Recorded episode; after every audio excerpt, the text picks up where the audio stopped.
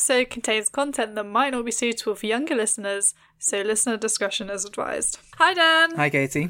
Welcome, everyone, to Have You Ever Heard of a History podcast? Where we talk about people from history you may or may not have heard of. I just said mot instead of not. Mot. I'm quite good at doing that, actually. I do that quite a lot. My, I just mess my words up. I can't. People know what you're talking about by now. I need to do the like the artist, the like actors like um The, like, exercises. pa- pa- Pa- tip of the tongue. Yeah. Tip of the tongue. She sells seashells on the seashore.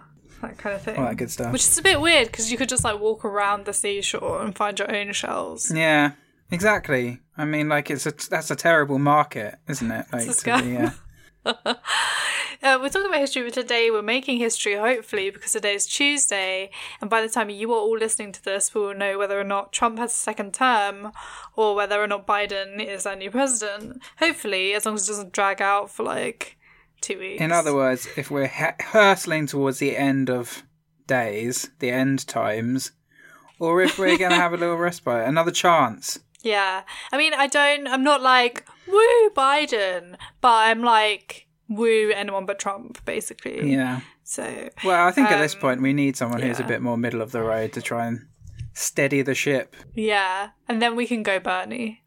Probably not actually Bernie, might but like, around anymore. yeah. I love him.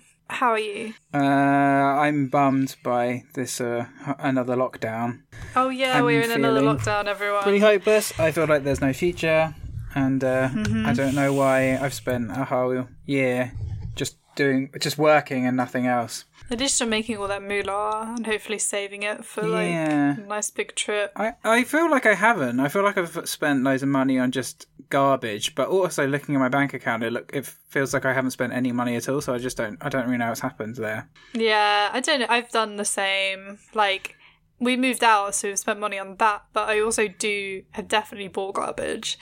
I'm like, I'm gonna buy. The one thing I really wanted was a Switch, and I still haven't bought one. And I feel like I should just buy myself Yeah, one just now. Absolutely go point. for it. You're, be- you're getting more hours now. Gotta treat yourself. I am. That's my news. Yeah, a couple more. Well, another day at work, and then from January full time, and a new job title. So What is your new job job title? Are you gonna get it on a badge? Are you gonna get it on like a little plaque on your door? no, I think it's um digital assets manager or something. Which is, sounds more fancy than it is. It's about like making sure that we have all the copyright information that we have to be able to put things online. Like, so you know when you go online to like an archives website Oh, yeah, and you yeah. can download stuff, just making sure that we have because we have things like design drawings, making sure we have all the copyright for that. So that'll give me loads of um, experience in copyright, which is actually really useful for a librarian. Yeah. So believe it or not. Well, I'm hoping to go all out and uh, buy either the Xbox Series X. Don't know if that's a very good name, to be fair, or the Or the PS5. But they're sold out all around the world, everywhere. yeah, you can't everywhere. even put yeah, can't even like uh like or pre-order a. My friend Paul's pre-ordered one. He's got in there, and he has decided that. So basically, it's going to arrive sometime in November, and he has decided, in his infinite wisdom, that he is going to. And this isn't even a joke. He's not going to open it until Christmas Day. He's going to have the PS5 and put it in a cupboard Why? with all the games, and not open it until Why would Christmas you do Day. such a thing? So it's like a present to himself on Christmas I Day. see. And I'm like, I do not have that much self control. Definitely not.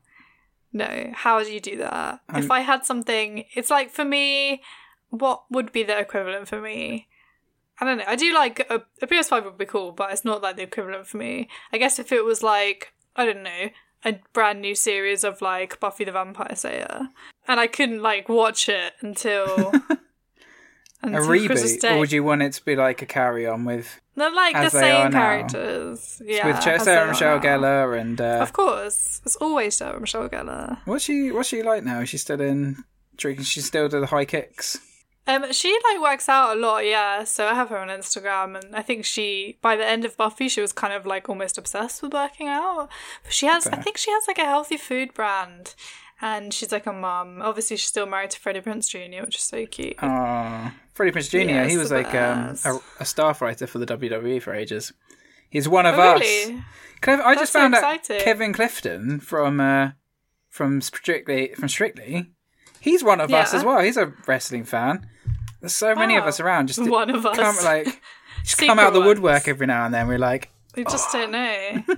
this might be a longish one, so should we do it? get started. Let's do this thing. You've heard of this person, and you also know who it is. You might be wondering, people, do we tell each other? Usually we don't tell each other, but I needed to text Dan to tell him because I wanted to make sure he wasn't doing this person in the near uh-huh, uh-huh. future. so, have you ever heard of Rasputin? I have, and I've heard the 80s song about him as well. yeah, it was so good. If I if I can, then I'll put a clip in here of the song.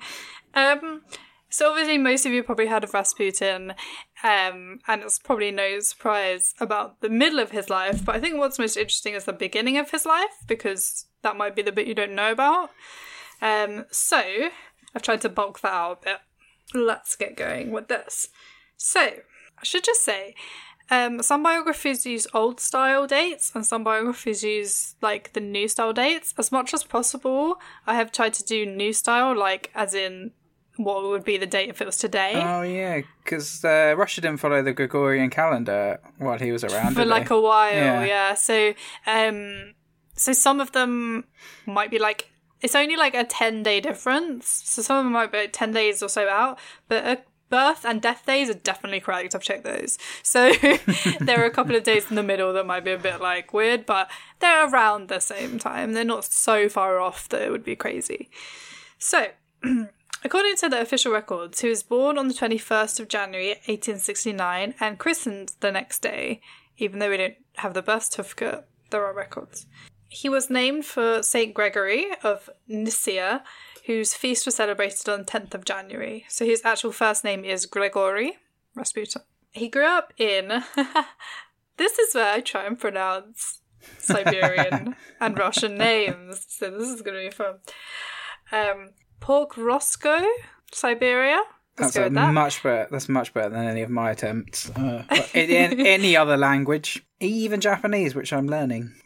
Wow, that's good because you're like a bona fide Rush, uh, bona fide Russian, bona fide Asian. Okay, so this uh, town had only about a thousand people and about two hundred houses in the village, so it's like really small. It had very harsh winters, dropping to minus forty-five degrees. I just I never understand how we can live in that. Like, surely you What just you just you just free your blood would freeze. That's It'd be below freezing. yeah. So that would have to be like middle of the night, middle of winter kind of like time, and you'd have to be inside with fires burning all of That's the time. like that's like Australia, like like reverse Australia. Yeah, and Australia people aren't supposed to live there. No. It's too hot. the family name Rasputin dates, dates back to 1643, and Rasput actually means crossroad. So Oh, that's an interesting fact. Ah. His father was called Efim, and he worked on the family farm. He drank a lot of vodka, and he Well, also may have had some male lovers, apparently. It's interesting. His mother was called Anna, and Maria, who is Rasputin's later daughter, said that she kept a meticulously clean house. Ah. We don't really know much else about her. I bet she drank a lot of vodka as well. Oh yeah, I mean these It's Rus- all these people. Russia, man. His parents married in 1862 when his father was 20 and his mother was 22. Uh, they're relatively well off, but completely illiterate. So even in childhood, there are many rumors about Rasputin's life.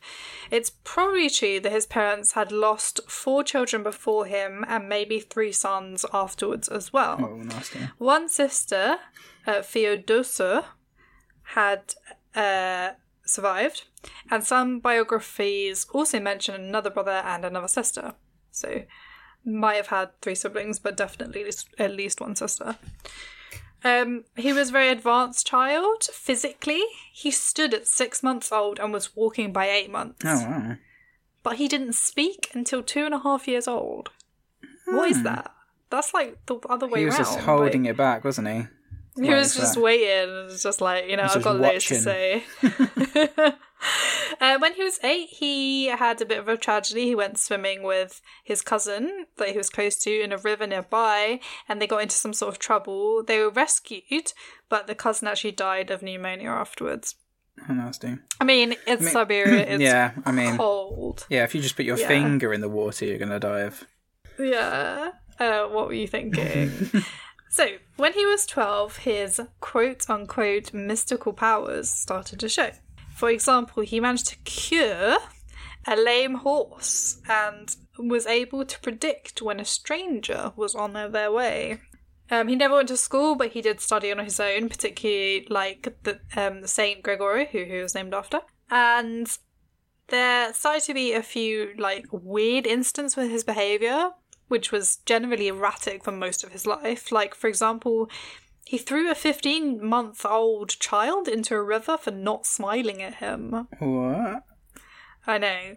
Um, he was a very religious child, saying that he had a vision of a bright light within him, which represented the kingdom of God, and that was when he realized, like, he was like special or something. Oh boy.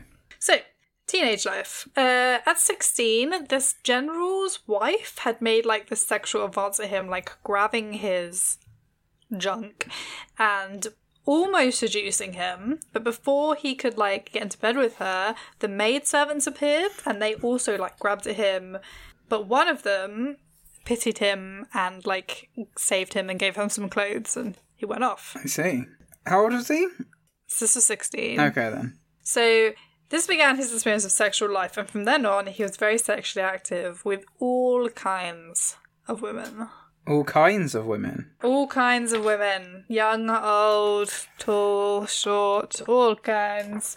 Though he was particularly, like, attracted to young, beautiful women, as most depraved men are. so, he also healed a woman at this time when he was 16 with a caress to the buttock, apparently. Like, he, this wasn't like a sexual way, it was more like she had, something had happened to her. Um, and he like helped her. He like hid her in like a shed and caressed her buttock, and she was healed. So he's basically just kind of like a really dodgy, more more dodgy than normal, like televangelist or whatever. Slap taps on the head, and then they go, they like pretend to fall over, and they're like, "Oh my god, I'm healed! I can see!" And then they like fall fall off the stage because they can't actually see, Yeah, like that. Exactly. But except Just just, like kind that. of like, but also kind of overstepping the mark and a little bit of sexual abuse thrown in there for good measure. Okay, so in 1886, he met his future wife, um, Paraskovia, at a religious fete. He was 17 and she was 20. A fete, they- like a village fete with cakes and Like, like a religious fete. and stuff. I guess so. It was like, but religious. So, like, hey, you guys are religious. Come eat cake or something. I don't know. I guess fetes are religious Uh. here though, but they're just like C of E, which is kind of just like the orange squash of religion. Oh my god. Yeah, it so is. um but like not very good not not like No, it's like it's like, like co-op own brand, like orange Co-op squash. has the best squash. Don't diss Co-op it's, squash. it's quite sweet though, isn't it? No, but the It's the yeah the double strength apple and blackcurrant. No. Anyway, um, they got married on the second of February, eighteen eighty seven. So he was around eighteen. The next year, they had a son who died at six months of scarlet fever, and then twins who died of whooping cough. They then had three surviving children in 1895, 1898, and 1900 Dmitri, Maria, and Vaya. So Maria is the one that's like um, most well known because she later in life wrote a biography of her father and like actually stayed with him in St. Petersburg and stuff. So, in his 20s, started to drink heavily in like the early 1900s, often going into town to collect money for grain and then coming home with no money or grain or the car or even sometimes shoes. Well, he did spend it on grain. He just spent it on fermented grain, which he then drank. Well, it was probably vodka though, wasn't it? yeah, yeah. Well, you know, you know where I'm coming from. Um, he got into a lot of trouble. He had many floggings and imprisonments, but nothing seemed to help. So, in 1897, the authority decided to ban him from the village and sent him to a monastery. He spent three weeks walking 325 miles to Vakotia.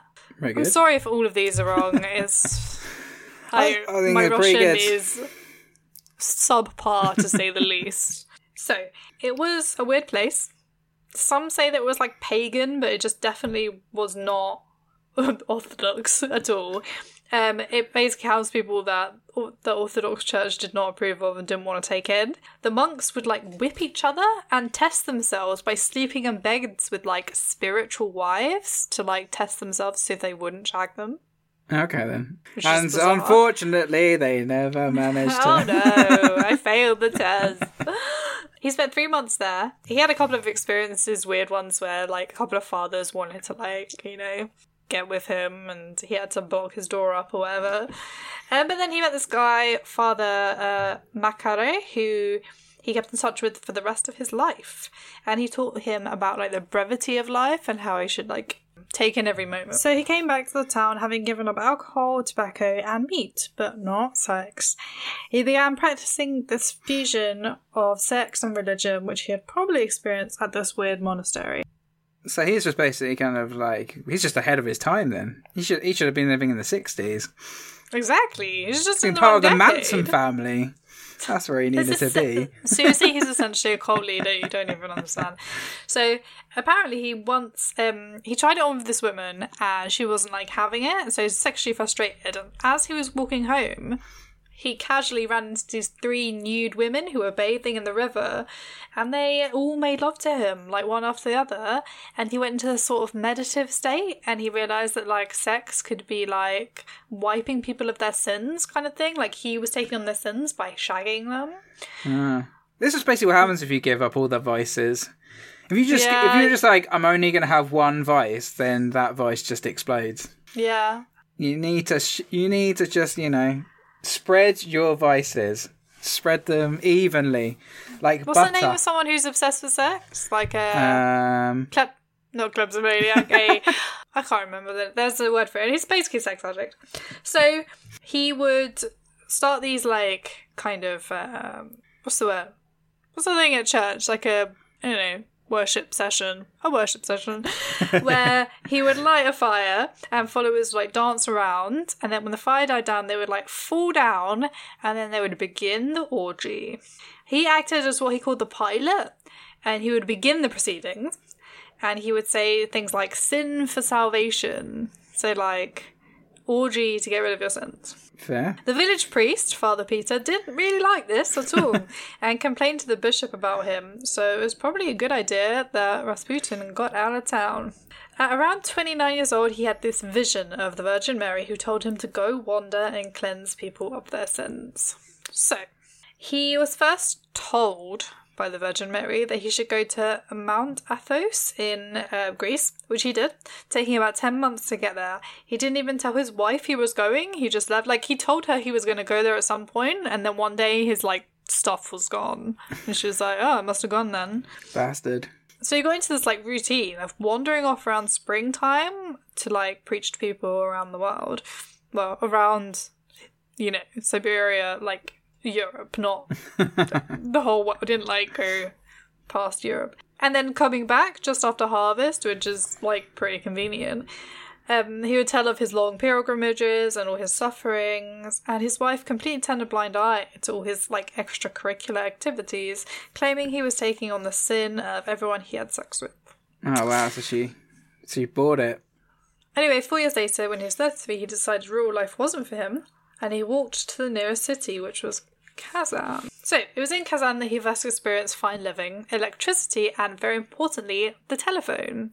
So the telephone became like a big thing for him. Wasn't he was in St. Petersburg? He actually used to ring up like potential um, female converts to like before he like cleansed them of his sins, which is weird.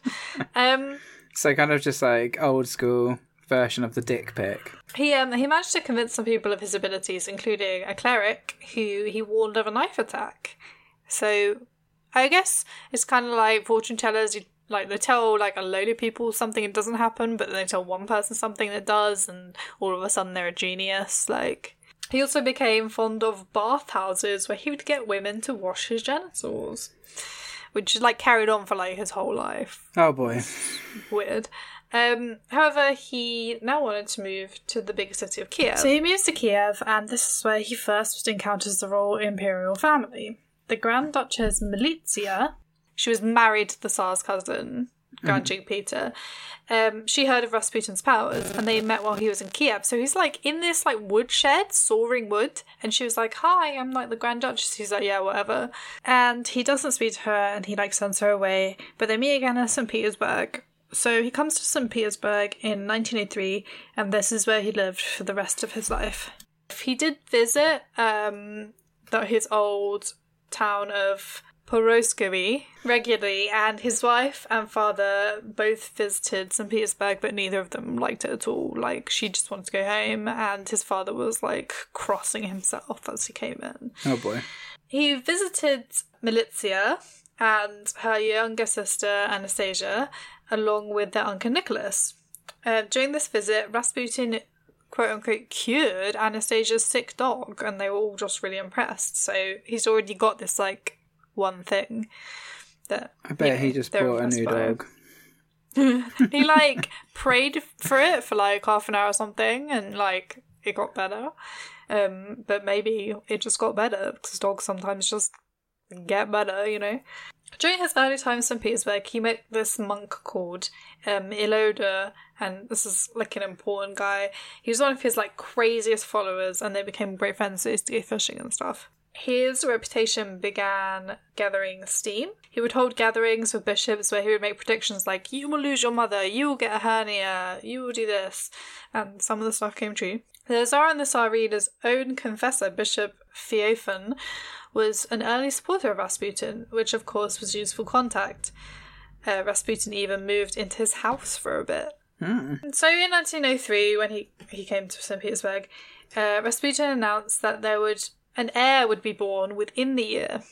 And within the year, 1904, Alexis was born, a boy that had followed four girls. So people are like, wow, it was right. So on the 1st of November 1905, after signing in Russia's first parliament, the Tsar and Tsarina agreed to have tea with Rasputin. From that very first meeting, he started calling them Batishkuya and Matishkuya, which basically means Mama and Papa, and later he just shortened it to Mama and Papa. It was not the first mistake that the imperial family and court had had. However, the family was particularly attached to Rasputin. He was contacted by the Tsar afterwards, and he had another tea with them in July of 1906. He apparently told the Tsarina that a matchbox actually weighed three tons, and she failed to lift it. So this is like some Derren Brown Uh, yeah, shit, yeah. you know, like this happened to me when he did the, the you know the chair thing where you watch the thing and he's Yeah. like you can't get out of your chair. It happened to me. I'm really susceptible. I would probably not be able to lift that much box. Uh, so he visited again in October. So he starts to become more regular visitor to court.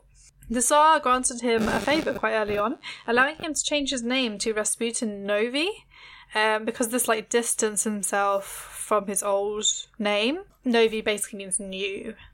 So it's Okay. like the new Rasputin. Usually, though, his followers called him brother or Father Grigory, and the Tsar and Tsarina just called him Grigory. His most important new connection with the Tsarina's friend Anna. They met on a train, and she started like pouring out all her woes to him. This is in my head. This is so Tolstoy. Like they were on this train, and she's all like her woes um, about her upcoming marriage. And Rasputin told her that she would be wed and very unhappy, which sounds like she already knew. she, um, she became completely enamored with him. There were rumors started to spread that they were lovers. So much so she had examined. She had herself examined by a doctor to prove that she was still a virgin. Oh man. But she was his devoted follower for the rest of her life. She was like numero uno follower. She loved. So the imperial couple were becoming more isolated from their people this time. So the following like the tragedy of Bloody Sunday.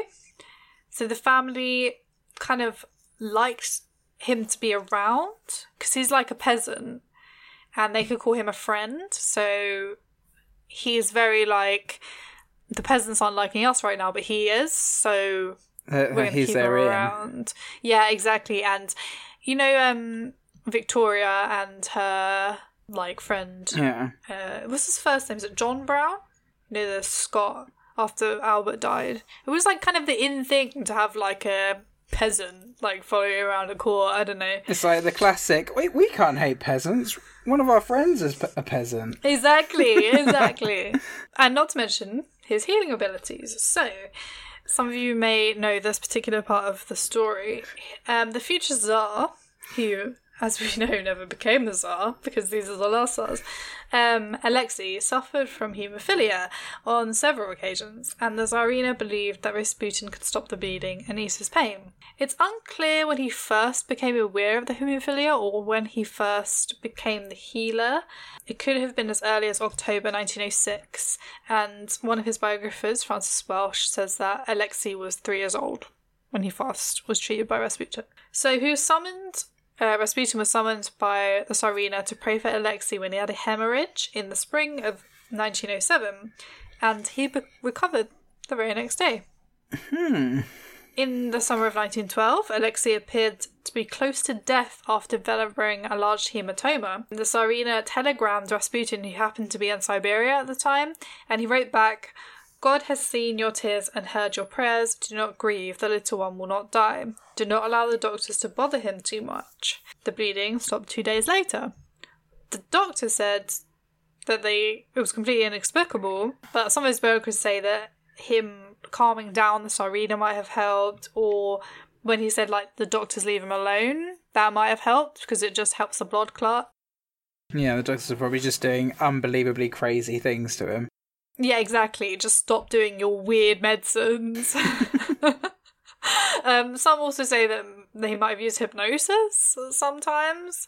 Um, but But he was who he was away in Siberia wasn't with them, so he wasn't like causing like no, he's the like and then just like yeah, no. I mean, like he might have used hy- hypnosis like heal him, yeah, yeah. but not that time. Like different times. Um. So the Tsar after this appointed Rasputin the um lampadnik, which is like the lamplighter. okay. He was char- he was charged with keeping all the lamps that burn in the front of religious icons in the palace, and thus he had regular access to the palace and the royal family. Um, after time, he became more and more controversial. He was accused of heresy and rape, and rumours spread about an affair with the Tsarina herself, which I don't think was true, but rumours, rumours, you know. Um, in 1907, the local clergy of his town back in Siberia denounced him as a heretic, and an inquest was launched into all his activities. In Siberia, he faced opposition from both the Prime Minister, which is Peter Stolypin, and the Okhrana, which is like the Tsar's secret police. Nobody wants to be on the wrong side of a European secret police. yeah, That he ain't good. Um, it's just not a good time for him. Um, the Prime Minister launched his own investigations into his activities, and he wanted to get the Tsar thrown out of St. Petersburg for five years, but unfortunately, the Tsars didn't let that happen. So in 1909, Kaliona Beristakia, he had been one of Rasputin's early supporters in St. Petersburg, accused him of rape as well. Rumours that had Ras- that Rasputin had assaulted female followers and behaved inappropriately on visits to the royal family, particularly with the Tsar's teenage daughters Olga and Tatiana, multiplied, and they were reported widely in the press uh, in March of 1910. So by 1910, the imperial couple had themselves noticed that people didn't like him around the court. Tutors and servants behaved differently when he was around, and they couldn't ignore it anymore. One of the maids also accused him of rape. With the court becoming more icy, so was the church. His former supporter Ilodua was becoming crazier and also just not happy with his levels of sexual depravity. He called him the Antichrist. Oh wow, So that is uh, so in December 1911, Rasputin went out one night to meet with some clerics along with Il. But it was a ruse. This guy called Hemagen, who was one of the like, top church guys, beat him and tried to make him. It was like beat him with like a wooden cross. It was Okay. like dark, yeah. Um, how like. Well, how big was this wooden cross? Because I'm like imagining like a really. It's quite comical what I'm imagining, just beating him with a really big, like wooden cross. I'm not like I'm not sure I'm not sure of the dimensions of said cross, but I don't think it was like a little Palm Sunday one. I'm pretty sure it was like a hefty one. Um, so they beat him, tried to make him promise to never see the Tsar and Tsarina again, and they also wanted at some point to castrate him and um, and burn his home in Siberia to the ground. However, he managed to escape and told the Tsarina everything, and this didn't go well for them because they both went into exile.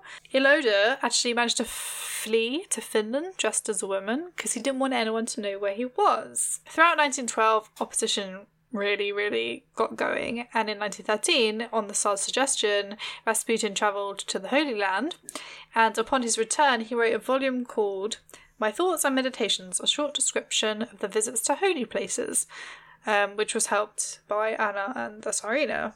However, he did feel like it was time to like get out for a bit, like a longer time. So he decided to go back home to his town. But then, on a date you might recognise, the 28th of June 1914, Ooh. a 33 year old peasant woman who had no nose um, was like walking along. He was on the way to the post office. Not even a joke. He was on the way to the post office, um, and he was like, "Oh, this this like old prostitute with no nose. She might be able to be reformed." And she went up to him, and she stabbed him in the stomach outside his home. And as you may have noticed, that's the same day that Franz Ferdinand Yeah. was assassinated. He was seriously wounded and taken to hospital in Tyumen, where he recovered. So was uh was she like put up put up to do this, or did she just decide? Well, I'm just about to tell you. Her name was um, Kionia um, Guseva, and she had been a follower of Iloda. Remember him? The one who used to be his follower, but then went a bit crazy, um, and was supposed to be in exile. So, yeah, he had kind of denounced him and put him up to this. What happened to her nose? So she had been a prostitute, and one of her like clients or something had like Syphilis. maimed her. Oh, really? yeah. Jeez. There's a picture of her online actually. Oh yeah. Oh man. That is uh. Yeah, it's going right. That's like they didn't even do, they didn't even do a good job of taking the nose off. Oh no. Poor poor woman. Anyway, so she was um she claimed that she had acted alone, having read about Rasputin in the newspapers and believing him to be a false prophet and the Antichrist, but it is probably believed that he had played some role, this guy, um, Iloda. So he was basically banned from St. Petersburg and defrocked. He fled the country before he could be questioned in the assassination attempt, and um, Guseva was found to be not responsible for her actions by reasons of insanity. We are now fully in World War One. So Rasputin heard the news of the war as he was recovering in hospital, and he wrote to the Tsar begging him not to go to war. He wrote that we will all drown in blood. Um, but the Tsar didn't want to listen to him. For the first time in ages, people were cheering for him on the streets of Russia. Like, being like, yeah, go to war. People war." bloody loved war back then, didn't they? Just couldn't get enough of that. They love a war. They were couldn't get like, enough of it. It's some, I don't know, something about like national fervour, Hmm. you know? But now it's like, oh my god, we're all going to die because we have nuclear weapons. Also, it's really expensive, as Walpole Yeah. knew. So the Tsar, yeah, um, like went to like go and fight his war. And Rasputin returned to court and became the Tsarina's right hand man and Tsar by proxy, basically. Over the course of the next two years, he appointed like completely incompetent new ministers. The First World War brought about the end of feudalism, and Russia's economy declined at a rapid rate. I know this. People always talk about how much the price of bread has increased to show you how bad the economy is, hmm. and the price of bread increased double Oh man. like it doubled. So that wasn't good. Many obviously blame the Tsarina and Rasputin. One member of the Duma said um, the Tsar's ministers have been turned into marionettes, marionettes whose thread have been taken firmly by hand, in hand by Rasputin and the Empress, um, the evil genius of Russia and the Tsarina who has remained a German on the Russian throne and alien to the country and its people. She's related to the English throne, and obviously she married a German, so I think that's what they were saying. Oh, okay then. Yeah, because um, the Tsar is like uh George George's cousin, isn't he? George the Fifth's cousin. Oh, there's some sort of weird royal connection. Anyway, they're not about to be czars much longer. So, um, basically, the people felt it was time to have a revolution. um, so we're getting to the end of days here for Rasputin. Um, his health was really declining and he was no longer able to heal people because he needed his health to be able to heal. Obviously, that's the reason, it's not just fake. Um, his behaviour was becoming more erratic than usual. A number of attempts had been That's made on saying his life in the last two years, and he had had to bid farewell to his wife and son who were in Siberia.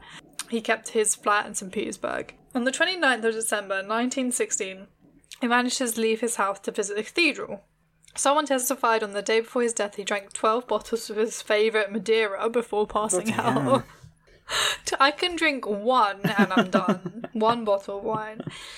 Um, although only 47, he did not look good. His eyes were yellow and his nose was pockmarked. His beard was like really, really gross. He had teeth, uh, as quoted by a friend, like blackened stumps. Ooh. Yeah.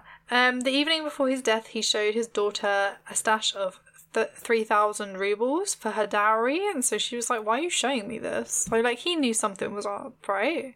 You don't just like drink 12 bottles of Madeira, show your daughter some rubles, and then, like, it's not a normal day, right? Like, la- your last day on earth, you visit a cathedral, drink some wine, stash some money, like, standard, right? Yeah, that sounds like a yeah. In a film, that'd be like, if anything happens to me, it's Yeah. that scene, isn't it? burn my porn. And then I don't have any porn to burn, but if I did have any, please burn it. Um. You probably did have porn, homemade porn. Oh boy. Oh god, he didn't need it though because he was just going to the bathhouses and getting people to like touch him up.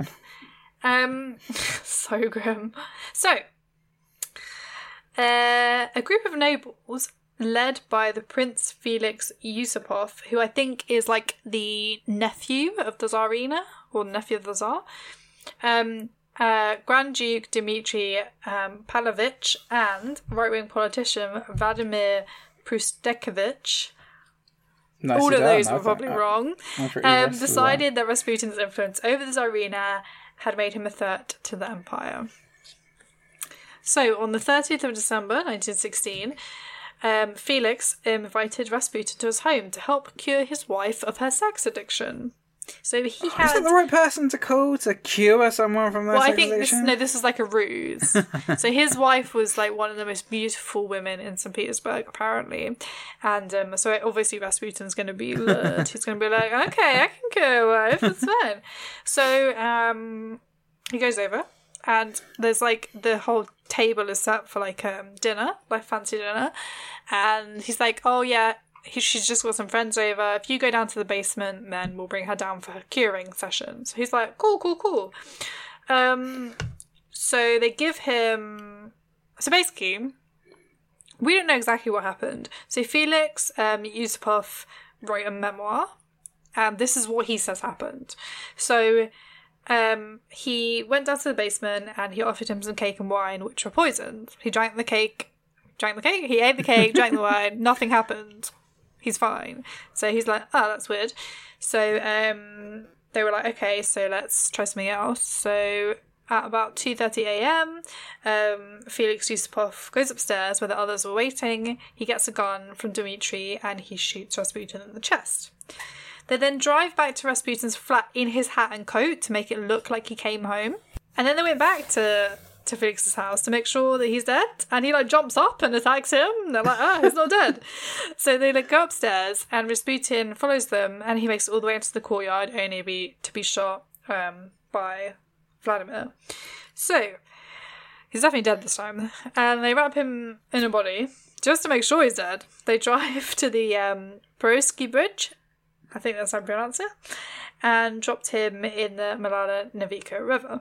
So, on the day after his death, his followers actually came to his flat where his daughter Maria was and took keepsakes for themselves, like hankies, some soiled linen, and even Ooh. fingernail trimmings. Oh man, Isn't that grim? that is nasty.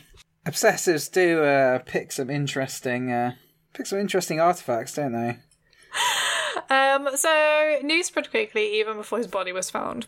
An investigation was launched the next morning. Two workmen noticed blood on the railing of the bridge and found a boot below. His body was found the next day. The autopsy report was lost, unfortunately, but the doctor said later that there were many signs of severe trauma which may have been caused post mortem. According to biographers, there was no water found in his lungs, which obviously means that he was dead when he went into the river um, despite records he was still alive. But that it wasn't. He was buried the next day on the 2nd of January in a small church that his follower Anna had been building. It was only attended by the imperial family. His wife and children were not invited. But his deuce? daughters did visit the imperial family later that day. In March 1917, so you know what happened in between then and March is that there's a, a revolution and obviously the, the throne has been abdicated. So in March 1917, his body was exhumed and burned by a detachment of soldiers after the Tsar abdicated, um, like earlier that month. Um, basically, they didn't want his grave to become like a con- congregation site for like people of the old regime. Um, so that's why you get this whole story of like him like being poisoned and shot and thrown into a river and burned. but it's like it's not like he was wasn't dead Yeah, after yeah. like one of those things. Like he was already dead. They just burned him because they didn't want his grave to become like a site. But yeah, that's the story of Rasputin. Um, Definitely the worst peasant to have to try and get other peasants on side, right? Yeah, I mean, he was. It's weird because you would think, I don't know, um, like everything I knew about Rasputin really was about like the hemophilia healing, Yeah. But really he didn't do it that often.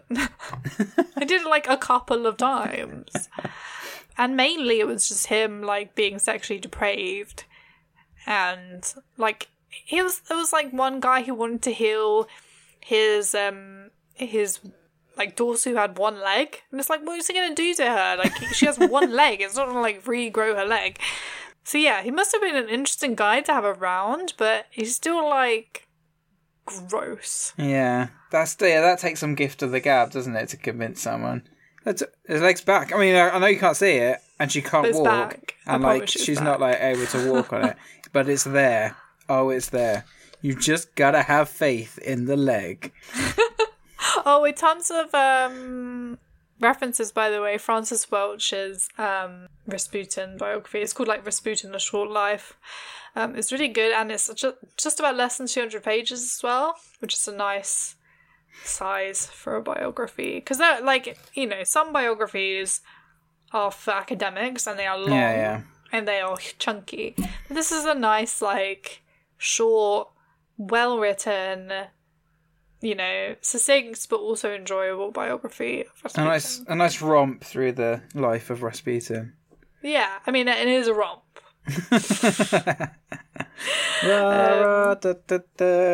Yeah such a good song oh my god so what are you doing for your last days of freedom?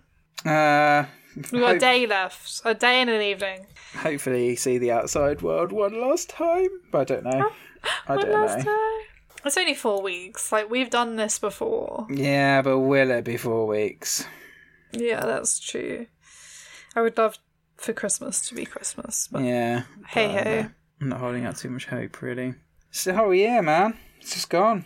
It's gone. Gone. Did nothing. Can we just do? Should we just do 2020 again? should we just decide if everyone decides? I mean, dates and time are a human construct, right? Exactly, yeah. So, um, We also have to get like a year back of like our age. I have to stay. oh yeah, At this I get to be 30 again. yeah. Uh, so 11 p.m. tonight, GMT. The first polls close in America. Ooh. So let's hope by the time you are listening to this, everyone, that you um The world will Yeah. be a, a little bit saner. Just a little bit better. saner. Maybe with Kanye. Maybe Kanye will be our president. I'll be interested to see how many votes he actually gets. But yeah.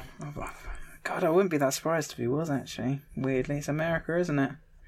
If if they get Kanye, who do we get? Stormzy. Stormzy would be an infinitely better choice than uh, oh yeah, absolutely. I agree with that. Oh, I'm gonna yeah. Now I'm actually gonna go see the SI World. I'm gonna go see my cousin. Oh, this is nice. Um, and then we're gonna make fire tomorrow and have sparklers in the outback garden. And then we're gonna cry forever. Four weeks. Four weeks of just pure crying, back to back crying. Uh, what are you doing? This. Oh, I already did you. okay, let's say goodbye. Um, so please do subscribe wherever you're listening to us and rate us. It would be really appreciated. The more you rate us, the higher up we get in like the the thing. So if you search for history, like the more you see us, We'll be right there. we'll be right there waiting for you. And um, thank you so much for our feedback on our new logo. I really like it actually.